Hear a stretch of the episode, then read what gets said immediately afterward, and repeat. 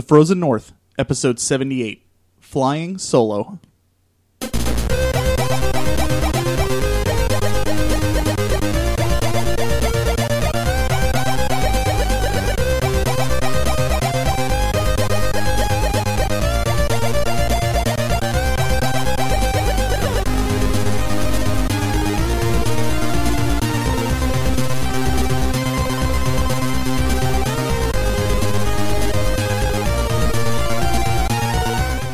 Hello, everybody. Welcome to episode number 78 of the Frozen North Gaming Podcast. My name is JJ, and I'm actually here by myself today.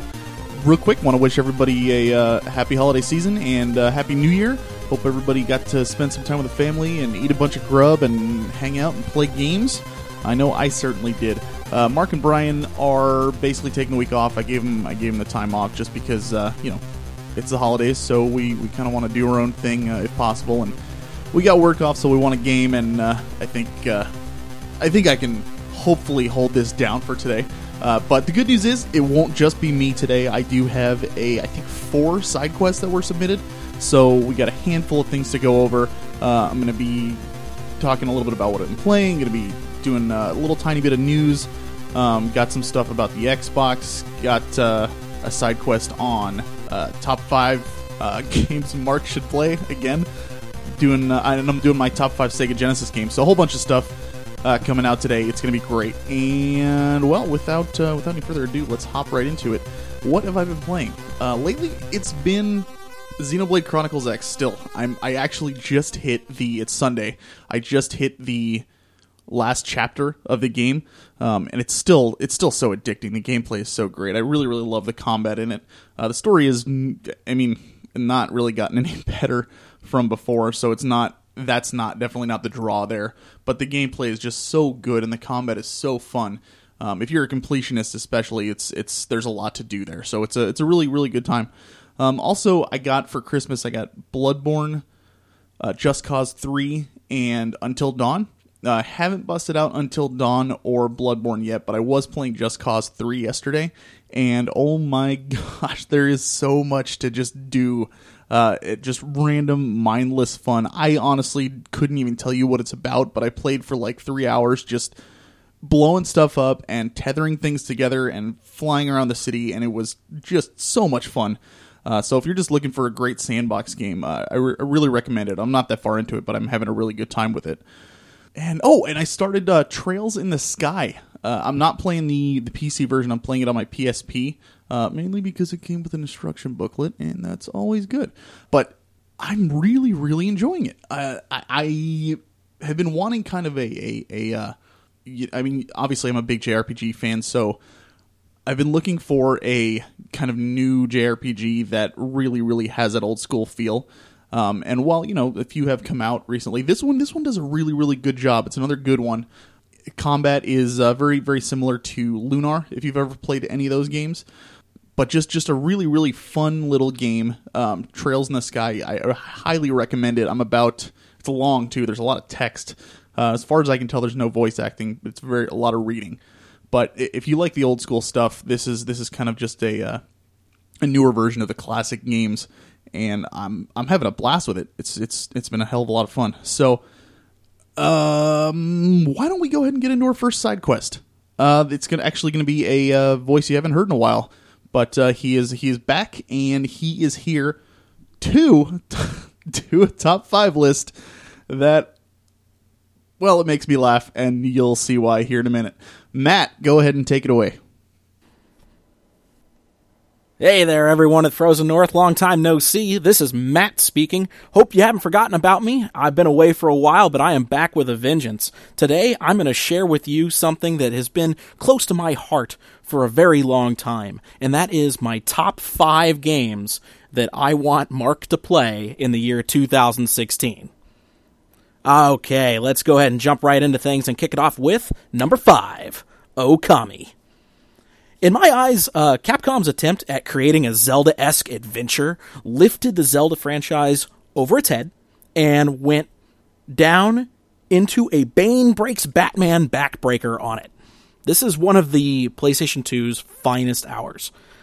Honestly, it was good then. It's good now. And now it's even available on the PlayStation Network in, wait for it, high definition. Pick it up, Marc. You're in for one of the most unique treats in gaming, I promise.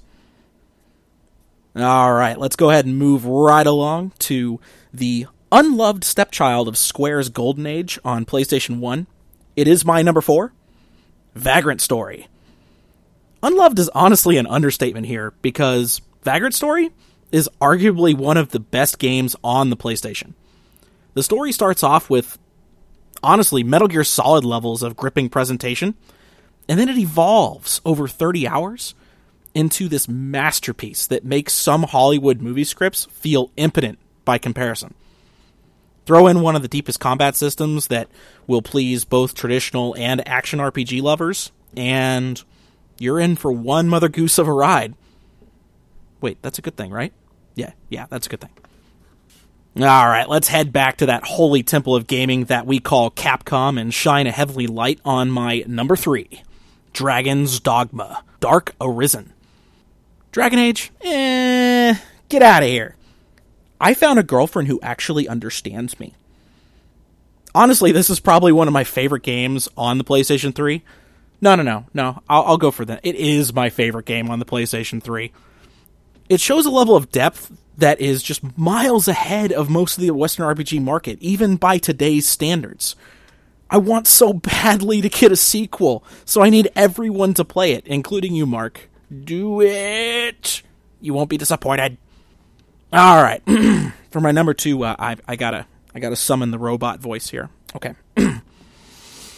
My number two is Silent Hill 2 because reasons. It is one of the best suspense thrillers in all of gaming. I'm pretty sure that I'm like the 10th person to tell you that. Get it. Play it. Now. Sorry about that. Don't know what came over me. Okay. Let's move on to the highlight of the day. The number one game that I want Marc to play in the year of 2016 is Xenogears. Well, I mean, what did you expect? Marc is a lover of all things Suikoden, and because of that, I would be absolutely shocked if he didn't love Xenogears. Not only is it a great character driven story, but it'll feel fresh because it's in the sci fi genre, and honestly, there just aren't very many good sci fi RPGs.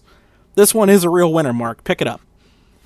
All right, that'll wrap up my list here today. Anyone out there who hasn't played this list of games should first go play them, and then send hate mail to Marc for having not played them. All right, that'll just about do it for me. This is Matt signing off from the Frozen North. See ya. Oh my god, Square Enix, Final Fantasy VII, I love you. All right, and I'm back. Thank you, Matt, once again for uh, reiterating that Marc needs to play more games. Uh, uh, number two and number one, though, I mean, yeah, I we've all been telling him to play as definitely Xenogears, but I just recently, you know, as you heard, uh, finished Silent Hill two myself, and again, that's I, I can't agree with Matt more. That's the, the storytelling in that game is right up Marc's alley. Uh, Vagrant Story, which he also mentioned, I have not had the chance to play myself, and I really, really want to try. Uh, it just it, I own it. Uh, it's in my collection. I just have not actually, you know, pulled the trigger and, and played it myself. But I, I, keep hearing really, really good things from people on it. So it's something I'll get to eventually. I know for sure. But uh, Marc, come on, man, you gotta you gotta start helping us out here. Uh, get get on the ball. Start playing these games, dude. Um, all right. So if you would like to do exactly what Matt did, and I, I mean, that's it. It's just you just record yourself talking about any subject you want. Send it in to me. I will edit it for you. If you don't want to edit it at home, I will do anything you want me to do.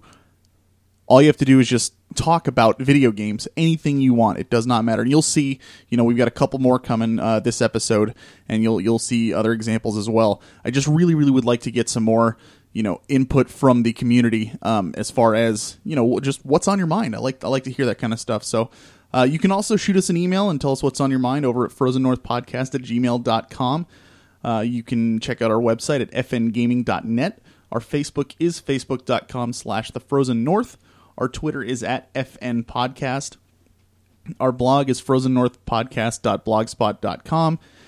and we're on Twitch, where uh, I stream on Wednesday and Thursday nights, usually between six and nine p.m. I've been playing Final Fantasy VII lately, and uh, we, we've had a couple people in the chat the past couple of times, and uh, just been reminiscing about old times and, and talking about games and what's coming. And obviously, I'm playing FF7, so the remake has been a big big topic that we've been going over.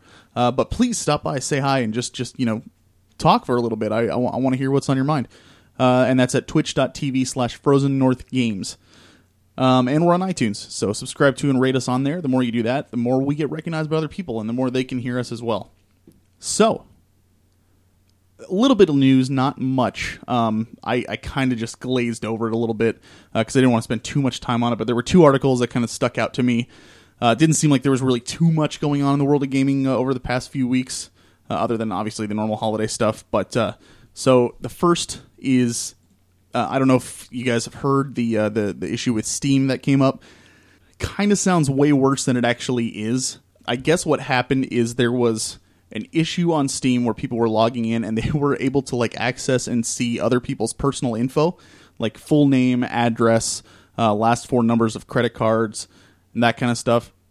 Now, while that does, you know, that that does suck, and it's you don't want people like you know seeing your personal info and stuff like that to my understanding and from what I can tell just by reading online and stuff, it, it seems like nothing really negative came out of it. Like there wasn't anything that they they couldn't like manipulate your account or change anything or do anything with it uh, or buy anything with your credit card or anything like that. They literally could just see it. Uh, and Steam took the the big reason why you know it flipped people out was because obviously you know personal info was seen, but then Steam actually took down their store uh, for a few hours, which you know, it's kind of crazy. But it was just kind of one of those things where it sounds way worse than it actually seemed to be. So if uh, you know, if if you were worried about that and you were about seeing people seeing your stuff, to my understanding and from what I can tell, nothing really bad came out of it. So kind of dodged a bullet there. Uh, the other one was uh, has to do with uh, Star Wars Battlefront. If any of you have played Battlefront, you know it's a good time. Uh, there's not super tons amount uh, like bajillion things to do in the game, but it looks gorgeous. And if you're a Star Wars fan, I mean, it, it feels like you are freaking playing Star Wars. Uh, I'm having a blast with it. I have it on Xbox One. Um, it's apparently they're not going to be having any DLC for like the Force Awakens, the new one. Um, by the way, if you have not seen Episode Seven yet, it's amazing and it'll make you feel like the first time you saw Star Wars. If you're a Star Wars fan, I absolutely just gushed over it, and it's it's fantastic. I'm actually going to see it again with my dad uh, tomorrow, Monday. Uh, so apparently they're going to try and stick to episodes four through six, and uh, I mean they're still going to be coming out with DLC and map packs and uh, new characters and all that stuff. But I guess it's just not going to be any of the uh, the new uh, the new stuff that's out, other than the Battle of Jakku, which I guess is just one map and I don't know why they did that. If they're not going to continue, I don't know. EA. Uh, that's that's kind of the reasoning that I got. So yeah, I mean that's that's about it, guys. Nothing nothing crazy on the news front. Um, but again, go check out episode seven. Speaking of which, another friend of mine, Brandon, who has been on the show a couple of times, him and I actually sat down and talked about the Xbox One. Him and I are huge Star Wars fans, and we have been gushing about it for the past couple of days like crazy. But uh, we actually put together a list of top five reasons why the Xbox One is finally worth it. Well, I'll let you hear for yourself. Here we go. All right, and I'm here sitting with my bro gamer buddy Brandon. What's up, man? How's it going? What are we talking about today? We are going to be talking about the Xbone today. The Xbox One and why it's worth it. Yeah. So we put together a little top five list. Uh, two of us kind of just made it, put it together. We actually um, I asked you to come up with some ideas, and then I came up with some ideas before we got together today. Right. And for the most part, we pretty much had the same thing. So then we kind of just had to rank them. Right. Um, our number one was right off the bat. Easy. It was kind of funny. Easy. so we, we just had the exact same answer. Um, and from there, we, we kind of just put put our heads together. But uh, so we're really quick going to go over the top five reasons why the Xbone is finally worth it. Well, I don't know about finally, but Uh, can you say it was? Can you say it was worth it right off the bat for the normal person? what's right off the bat? like when it first released. Okay. You got me there. I just mean like a lot. A lot of people are saying like, I mean, you, you've you've heard the show. You know, you know Brian obviously and Right. stuff, and, and we we've made jokes about like, oh, the only reason to get it is Halo and blah blah blah, whatever. And a lot of people legitimately do feel that way. Um, I finally got it, and I, I really enjoy it now, and I'm glad I have it. But there there are still those who are like, I have a PS4. Why do I need one? You know, if if it's just for Halo. And it's like, and we're basically here to say there's more than just Halo there. Oh, absolutely. So that's what this top five is for. I'm excited. All right, let's get to it. And you know a little bit more about some of this stuff than I do, so I'm going to let you do the bulk of the explanations. Um, Okay. But I mean, for the most part, I think I think we both are on the same page for sure. Oh, yeah. as to why uh, why we feel this way. So our number five reason the Xbone is finally worth it is Windows 10. Integration. So, if anyone listening out there has an Xbox One, you know they have done a recent uh, interface overhaul with the Xbox One. Uh, now they made it to be more Windows 10 compatible. They've changed the way the interface looks. Um, before the interface was was pretty good, but it was a little bit tricky to manage. And now they've changed it so where everything is real simple to understand where everything is. And they've come up with this new thing that I personally have been using every single day. Where if you have Windows 10 on your PC, you can download the Xbox app, and you can stream your Xbox One from wherever it is in the house to your PC monitor and play your Xbox One on your PC monitor.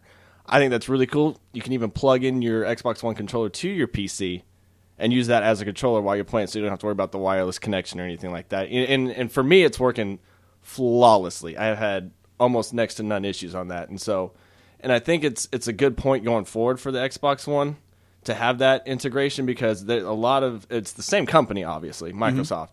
So it's it's doing really well on how it looks and everything, and so like everything's just real easy to manage, real easy to walk through. You know, your settings are all there, your achievements are all there, your friends are all there.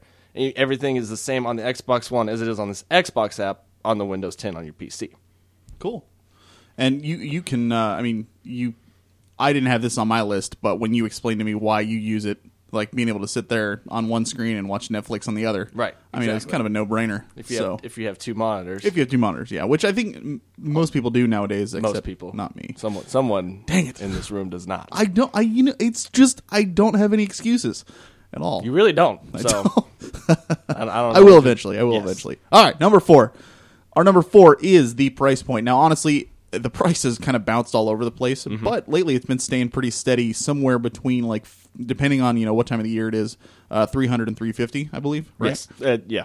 Um, which is which is a hell of a lot less than when it started. Mm-hmm. Uh, so, I- mean, there's not really much else to explain there. Well, and and the thing to explain there is the price, especially right now around Christmas time. It's like three hundred dollars, and there's all kinds of bundles out there. I mean, you can get Definitely. bundles with all kinds. Of, I think there's one bundle that you can get like three different games for three hundred dollars with the Xbox One. So I mean, it's just the price of it is so cheap right now. You get so much value out of it right now. Yeah, absolutely. I think that's a big thing that they're uh, they're adding is they're trying to add a lot more value to it. Right. Um, and the fact that they're bringing the price down while doing that, you Mm-hmm. know, because it's easy to keep the price the same, and be like, oh, we're going to give you a free game if you do decide to play this, but adding in you know those games and lowering the price on top of that, just you know, icing on the cake. Uh, number three, backwards compatibility. So I might let you talk a little bit about this one because to me it's not as important it is to someone like you because I still Yeah. have my 360 and I still play games on it all the time. I understand its importance, but for me I don't use it a whole lot. So I'm gonna let you talk a little bit about it. I well, I have a 360 as well, and you know, I would imagine, judging by what I've seen so far and what the most of the Xbox player base is into, a lot of the games that I play are probably aren't going to be backwards compatible on there for a while, anyways. So I will still also be using my Xbox 360 for a while, but the way that they are doing theirs is just so much better. I mean, uh, there's no other word for it, better than the way that Sony is doing theirs. I don't even want to call it necessarily backwards compatibility. They're just releasing these games that were out a while ago on the PS4, which is great. Right. But 360, you're going to be able to, you know, as long as it's in the library, you pop in the disc. If you already own it, boom, you got the game already. Yeah. And all you have to do is just pop in the disc and you're done that's awesome to get it for free. Or if you don't have the game and you want it, you've always wanted to play it, you can go on there and you can buy it. So either way, you've got options, and it, they just make it very easy and accessible to anybody who owns the game or anybody who wants the game. So if you're looking to get into those uh, older titles, you know, on the on the Xbox 360, keep your eyes open, look at that lineup because they're they're adding new games all the time. So Yeah, and and I think it's important to to note that Xbox came out and said, "Hey, guys, we're offering backwards compatibility. And then Sony came out and was like, well, we didn't really think that was possible. So this is kind of interesting for us to see. Yeah. And so it, it's it is it's really cool feature that no one thought was possible, and, and then they figured out how to do it. And so now, yeah, just pop in a disc and good to go. Yep. And I, you know what? I'm not going to say that any of this is never going to happen Right. with Sony, but right now, uh, I mean, I just prefer this way. I Yeah. think it sounds awesome. Uh, okay, number two, exclusives. Exclusive. Now, I, I actually, my, my, I just said Halo, and then you were, you came to me and were like, "Hey, we should totally say exclusives instead." And I'm like, what are the- what- I don't even know what else there is. You know, I'm not a big Xbox gamer, like you know, from from years past, so I don't have too much experience with it, other than Halo. But you actually like just started rattling off names, and I was basically okay, okay, okay, I get it, I get it. All right, fine. So what what kind of exclusives can we expect from the Xbox? So so right now, to your point, there's not a whole lot of exclusive. You got Halo, you got Forza, you have Tomb Raider for now. I think it's coming to PlayStation like next year, Eventually. eventually or something. But what they are, they're in development. Um, there's a new game coming out that looks really interesting called Scalebound. It's an RPG. You basically have a dragon as like your ally and partner. They're going to be running around play with the early trailers and gameplay video footage of it look amazing. I mean, it looks really nice. Um, they also uh, Crackdown. Everyone loves Crackdown. I know you've never played Crackdown. I never played it. Marc's really excited for it though. Crackdown is so much fun. Um, back when Crackdown One came out, uh, most people just bought it because it had Halo Three multiplayer beta on it. So everyone bought Crackdown for the Halo multiplayer. Then once they started playing Crackdown, they realized how much they love it. It is a fun game. Basically, um, for those of you who don't know what it's about, you're basically this um, police uh, soldier member in the very far distant future, kind of like in this uh, military state city. And uh, you get all these superpowers. You run around and do things. It's kind of like a Grand Theft Auto type game, sandbox game, um, but you just get all these superpowers, and it's just, it's really fun. It's really interesting story too. Um, if you ever if you ever play it, so Crackdown Three comes out next year, um, and then there's also this game uh, being made by Rare called Sea of Thieves. It's basically a pirate game, and there's not a whole lot of detail out about it, but the trailers of it look pretty interesting. Um, and then also, I don't think we mentioned Gears of War. Gears of Yeah. War is just it's it is a bro game through and through. The dialogue is cheesy, everything is action packed. if you got somebody to play it with, though, it's so much oh fun. Oh my god, it's so much fun. It, if you just take the cheesiness with a grain of salt, it is so much fun to play. And so they got some good things going on. And and and as for the exclusives, I mean, they've talked about how they're going to focus more on in-game development, in-game studio development, try to bring out their own games rather than focus on big third-party games. Right. So it's it's going to be an interesting few years coming up for the Xbox in terms of exclusives. I'm I'm excited for it. definitely. All right, number one. This was, I mean, this was the easiest choice, the most obvious. We, I think, like you said, you wrote it down first. I wrote thing. mine down first. That was the first thing I thought of, and that is Phil Spencer, Phil Spencer. the guy, the guy at the head of the whole, the whole shebang. Um, I think he has completely turned around the entire attitude towards the system and and done amazing things for it. Uh, you know, when when it was first announced, you had the whole press conference with Don Mattrick and stuff, and he said, "Well, if you don't have internet, get a 360." You know, I mean, we've poked fun at that and everything like that. Oh yeah. And since then, Phil Spencer's taken over, and you can tell he genuinely likes what he does, and he really, really wants to help it improve. Um, and I, I just really, really love to see the progress that he's made, and, and am so excited for the future and what, what he's going to be doing. So, what I mean, I mean, yeah, he basically has saved the Xbox for this generation. Like Xbox got off to a historically terrible start. I think everyone can agree. I didn't even buy an Xbox for a while. Like I just didn't. I was waiting to see because I was like, that that press conference, man, that was awful. That was brutal. it was it was hard to watch. It really was. And so then when Phil Spencer comes in, he's like, okay, guys, here, we messed this stuff up. I'm going to show you how I'm going to change these things. And then we're going to start doing it. And he is, he's just turned the ship around. I mean, he's, Yep. everything he says is just good stuff. I mean, and Xbox One sales are still being outsold by PlayStation by a lot, but it could be a lot worse if he wasn't at the helm. Absolutely. I mean, it's just he is he's taking it in the right direction, and like you said, I think he genuinely cares about the Xbox and Xbox brand and the gamers. He wants to keep making the Xbox for the gamers. Yep. He's just a guy you just want to like. I just want to have a beer with him and shake his hand and just be like, dude, thank you. Yeah. Oh, yeah. Seriously, you have like restored my faith in this console. Uh, so yeah, for real, man. Um, cool. Well, that's our top five reasons why we think the Xbox One is worth it. Yeah. So if you're on the fence, you're not sure. I, I really think now is the time to, to, to go ahead and pull the trigger on that. Absolutely. I mean, it's just it's a it's a solid system. It really is, and, and everything about it is it's it's it's a good fun system. Like it's just Phil Spencer has changed the culture about it. You know, it's it's not what it was when they revealed it. It's nowhere near what it was when they revealed it. So- Absolutely. So, definitely check it out. If you're one of those ones that, that thinks that it still needs to be always online or that uh, you can't, you know, let other people borrow your discs and all that junk and everything, or that the Kinect is necessary. right? Uh, know that they have changed. You know, pretty much all of that. I mean, if you think about it, I'm going to go off on a tiny little tangent here. Every system is always online. You have to be because what happens when you put in a game? Oh, you got to downstall. You got to install a patch. You know, that's the P- PlayStation as well. That's the freaking Wii U as well. So that's not a thing that's exclusive to Xbox. So I don't want to hear that argument anymore because it's ridiculous. It is ridiculous. Just saying. All right. Well, Brandon, thanks for taking the time out, man. Yeah, thanks for I- having me. I really, uh, really think that this is this is something that people need to start actually taking a little more seriously. Um, and, and especially like we, we tend to, to look at the, the, the more story focused games and, and you know big epic grand adventures and stuff. And Xbox is known for you know having a few of those, but mostly you know the uh, the, the the shooter crowd and, and the, the competitive uh, gaming crowd Right. So I really think, and, and like you said, you brought up like Scalebound and, and, and. Crackdown and stuff, and there there's there's a lot to a lot to look forward to here. So we'll have to just wait and see what happens. But I think with with like we said, Phil Spencer at the helm, there's a lot to be excited about. So Yeah, I agree. Definitely. we'll go from there. All right, back to you, JJ. Well, thank you, JJ. It, it's really awkward when I do that. I know. I realize that, and it's probably really awkward to listen to. I apologize. Uh, but I, as you can see, the Xbone is finally totally, totally worth it, in at least you know in our opinions. Um, I know when it first came out, we kind of poked fun at it, and people still do.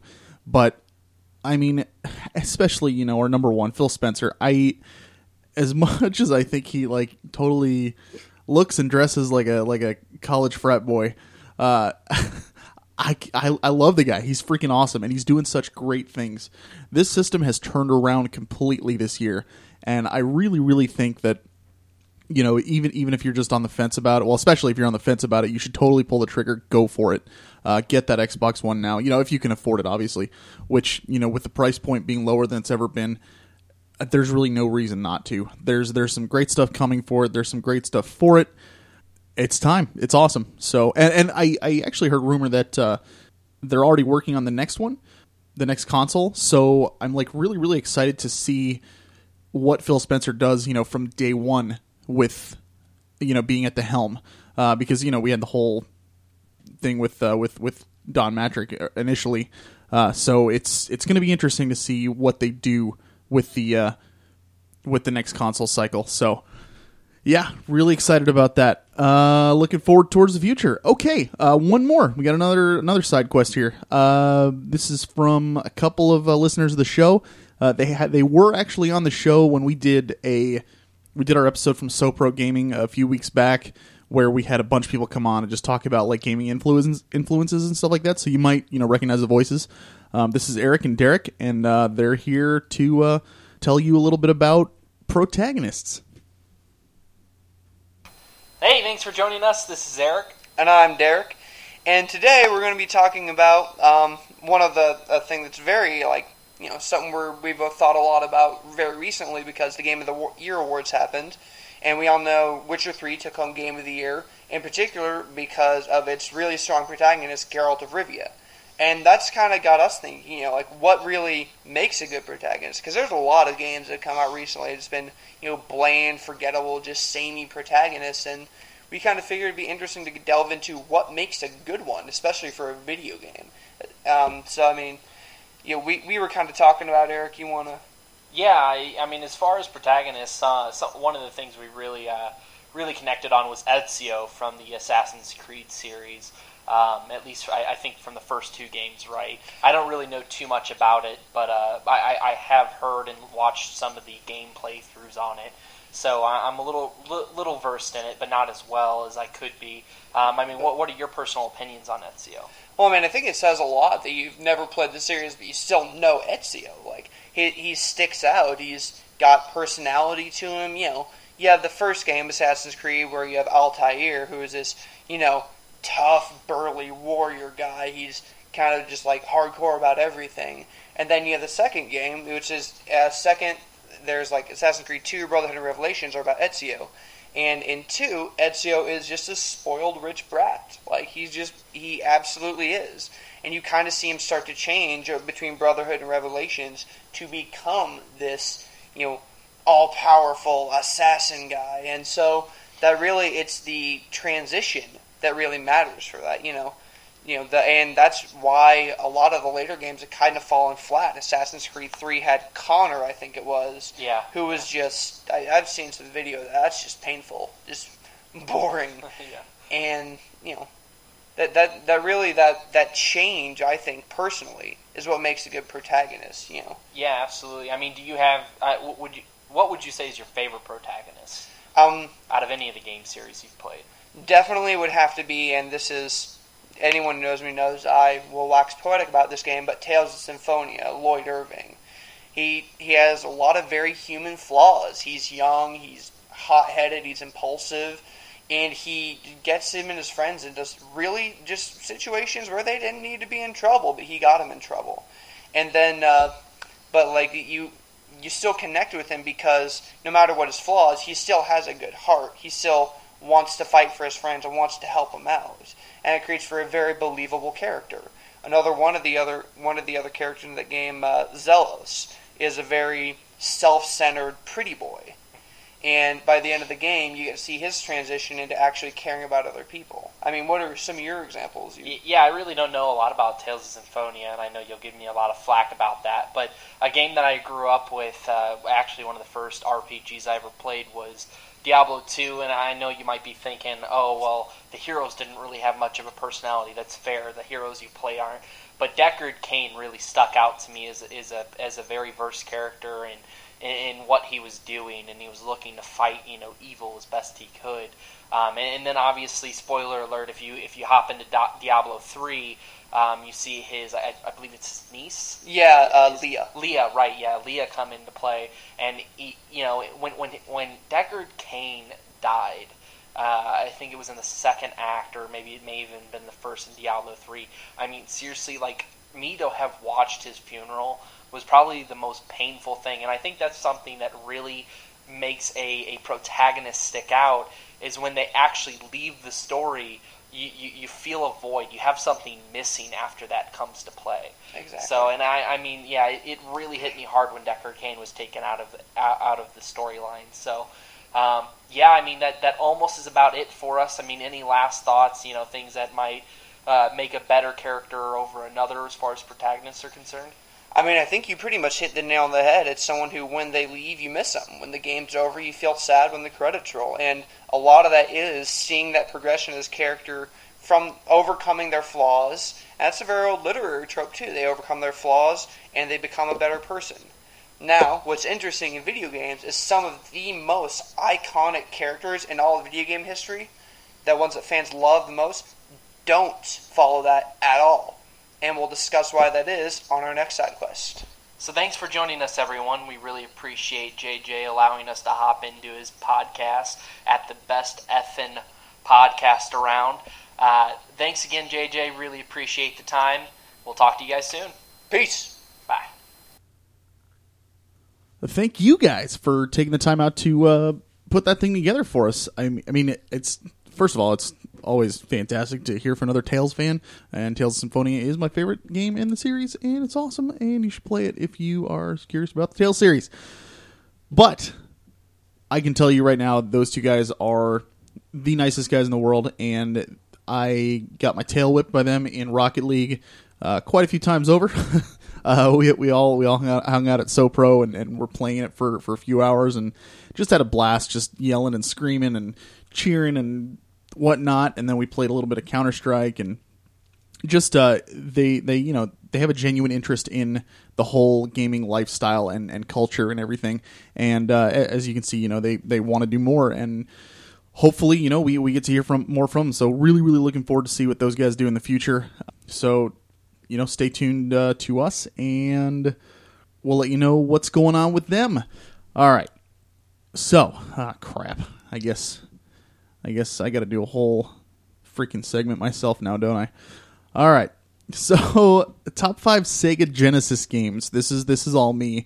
Uh, Marc and Brian didn't really. They don't have too much experience with the Sega Genesis. Um, I had one growing up, and like, I absolutely loved it. Uh, Matt, you know, from uh, from earlier and from past episodes and stuff, he uh, he actually him and his brother were the ones that got me into the system. And i remember going to i, I want to say it was toys r us. Maybe maybe it was kb or something. It was a toy store in the mall nearby us out here. And i was with my uncle and he was taking me out for for my uh, my birthday. And i am an only child and i'm incredibly spoiled. So i'm just going to put that out there right now. That way you don't listen to this and go oh my gosh dude seriously shut up. Uh, but so I'm in the toy store and I'm with like you know four of my cousins and I come from a big Italian family, so there's you know always a pile of kids around wherever you're going. Uh, but so we're walking around in the store, and he asked me, he's like, "So you know, what do you want for your birthday?" And I go, "Oh, Sega." Just totally joking, totally kidding. You know, it was like 200, 250 bucks or something. So I was just totally, totally kidding. He walks up to the counter and asks the guy for a Sega that's up on the shelf behind him. He takes it, just buys the thing, and hands it to me. And I was like, uh, um, oh man. Like, I felt really terrible, but really awesome because I had a Sega and it was great. And I played the crap out of Sonic the Hedgehog for the next like few weeks till I got more games for it. it was awesome.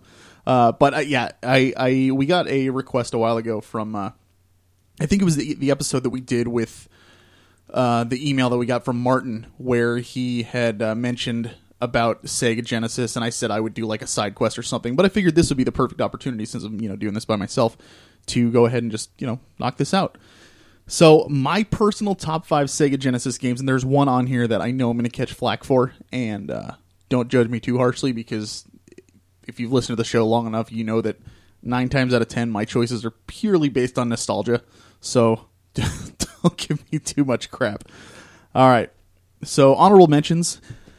Uh, I've got three. Uh, Aladdin. Funny enough, if you've ever played Aladdin on Sega Genesis, unbelievable game. So much fun.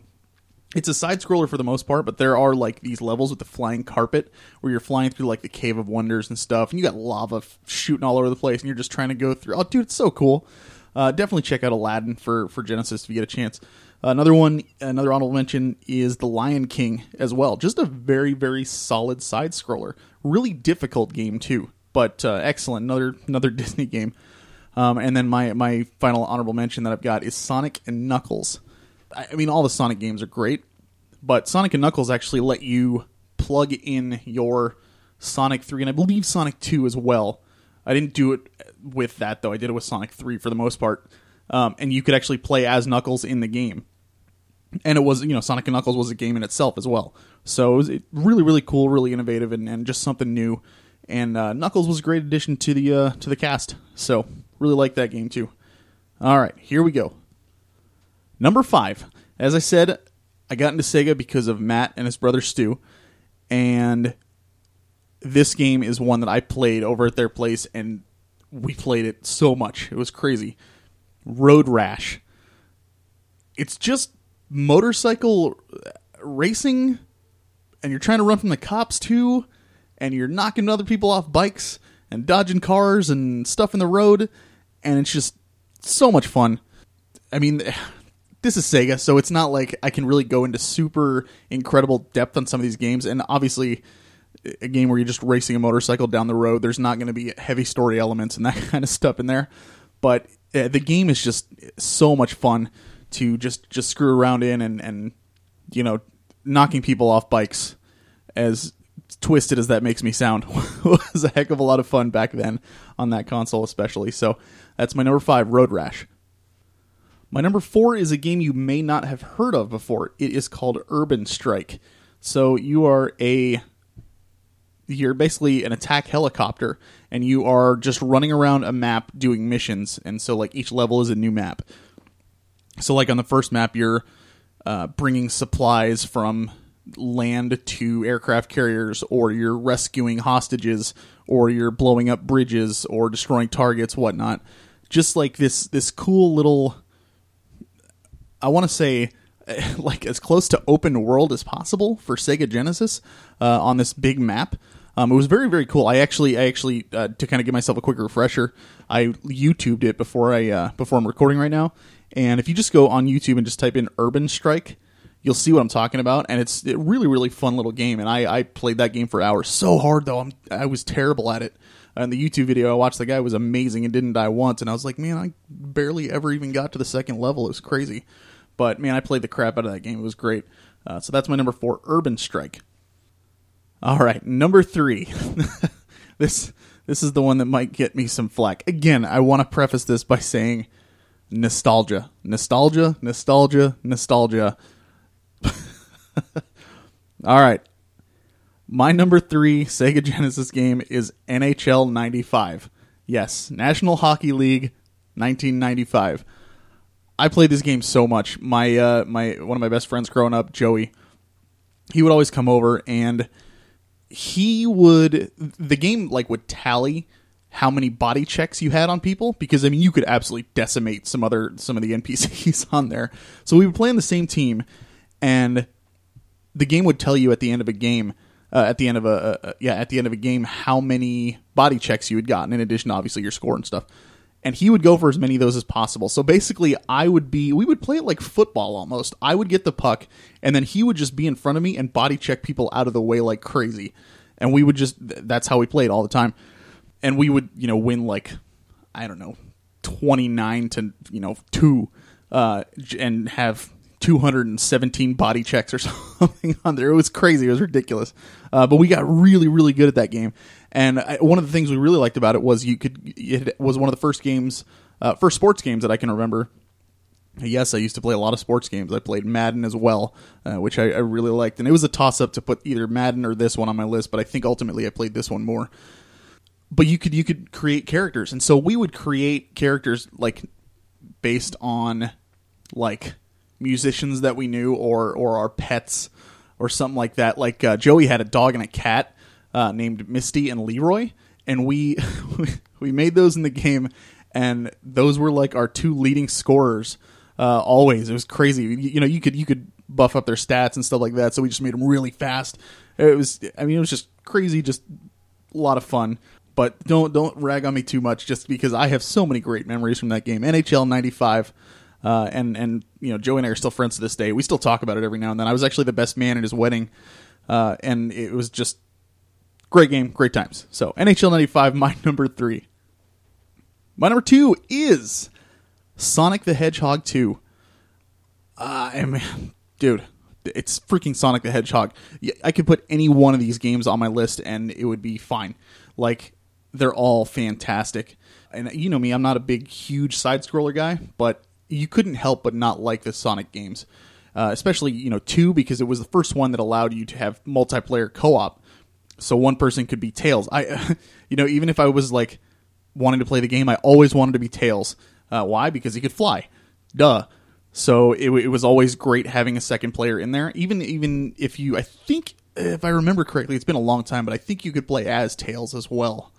Um, if you were just playing single player, I might be wrong on that. I'm not sure. Um, but either way, it, it, just a freaking great game.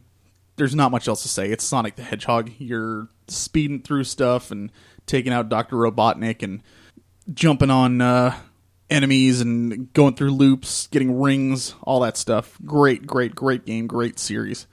Uh, so that's my number two, Sonic the Hedgehog 2. And my number one game on the Sega Genesis. This game I have spent so much time playing and beaten it so many times. This is another one that uh, that uh, Matt and his brother Stu introduced to me and uh, this is one that I wanted to run out and get right away because it was so awesome. It is one of the best, if not the best brawler I've ever played. Streets of Rage 2. The first Streets of Rage is very, very good as well, uh, but 2 is the one that I played so much front to back, sideways, up, down, left, right. all over the place uh, so many times and beaten it with every single character. Had an absolute blast with that game, and the fact that you can play it multiplayer is just it's just so much fun. Throwing people and just punching and kicking and doing your specials and just going through the game, picking up stuff, and it's just so much fun. If you haven't played a Streets of Rage game, do yourself a favor and just check it out. Even I think actually on PS3 you can download it now. Uh, I believe so but it's oh man, it's such a great game, and and honestly, like if you look at any you know top Sega game lists, this is usually one of the ones that's up there as well. So this is hands down my favorite Sega Genesis game ever, Streets of Rage Two.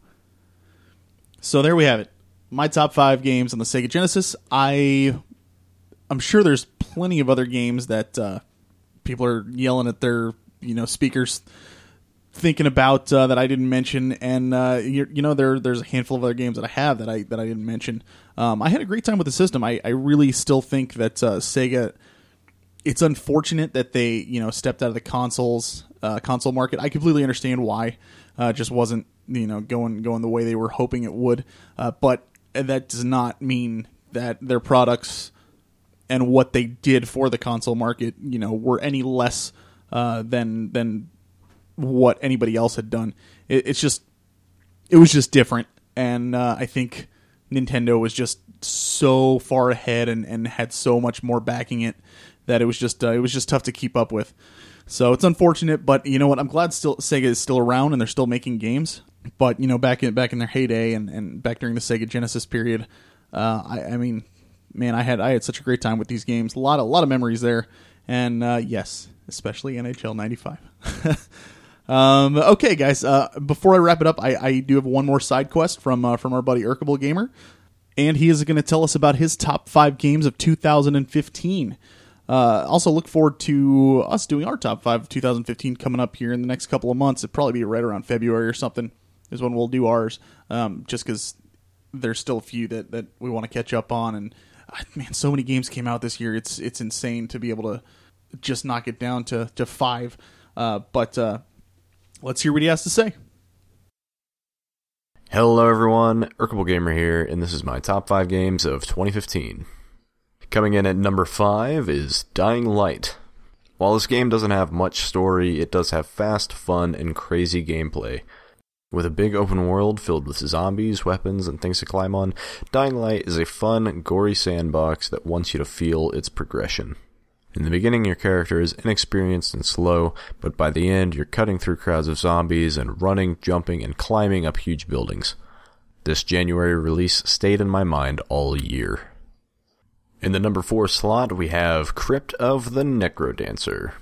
Rhythm games are few and far between, and rhythm roguelikes even more so. Crypt of the Necrodancer is one of those games that just makes me smile every time I think about it. It's a hybrid of a turn-based dungeon crawler and Dance Dance Revolution, and that's awesome. The developer also had three different artists take the music for the game and make it their own, resulting in your choice of three variations on the game's music. My third best game of the year is Bloodborne. Prepare to die all over again with a spiritual successor to the Dark Souls series. Bloodborne, for all intents and purposes, is a Souls game, but with a twist. Traditionally, these games were slow and defense based. Bloodborne makes you question why you would ever want to use a shield again. This game requires fast and skilled precision. Learn how the boss behaves, time your attacks, and bathe in a shower of blood. My second favorite game all year was The Witcher 3. CD Projekt Red makes crazy, in-depth, story-driven RPGs. The Witcher 3 is the first open-world game in the series, and they knocked it out of the park. Side quests weave into the main story, and choices you've made in the previous games impact the events of The Witcher 3. Everything is dense, connected, and meaningful to Geralt's story. This game is packed with content and may very well be the most complete game this year.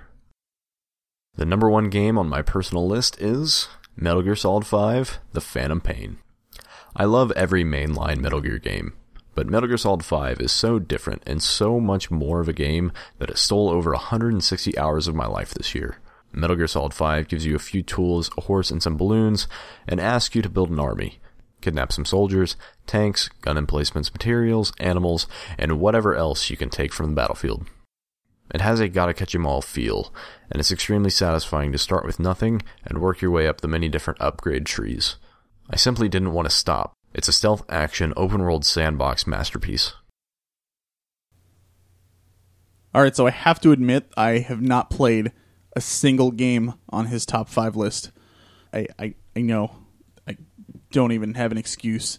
Um, I do plan on playing hopefully Witcher three and Metal Gear Solid uh, by the time we do our top five. So I'm hoping that I can get one, if not both of those. I'm going to be playing Witcher three soon, as soon as I beat Xenoblade Chronicles X for sure. I promise. Uh, but uh, we'll see. We'll see. We'll see. Either way, I mean, thank you so much again, uh, Eric. Go check out his stuff. Uh, I know we've said it before, but uh, check him out on Twitter at Erkable Gamer, spelled E R K A B L E G A M E R. Uh, he's on YouTube, Erkable Gamer, and Twitch, Erkable Gamer. Thank you so much to everybody who who sent in side quests for this episode. That way, uh, you know, everybody didn't have to sit there and listen to me prattle on about whatever, uh, telling old stories and just you know not not having to put up with my voice for for a full hour or however long this episode turns out to be.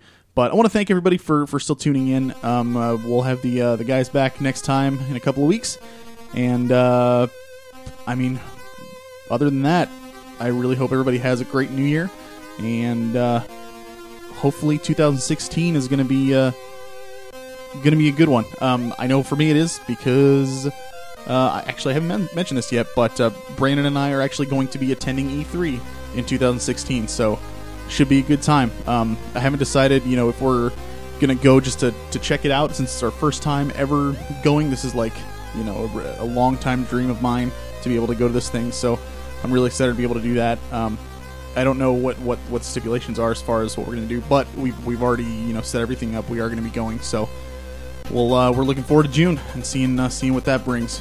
Hopefully we get to uh, hopefully we get to try some VR and maybe a little uh, little Final Fantasy stuff. I know Brandon won't care about that, but I will. I certainly will. We'll see what happens. But anyways, thank you guys again so much for tuning in, and uh, we'll see you in two weeks. And as always, keep on gaming.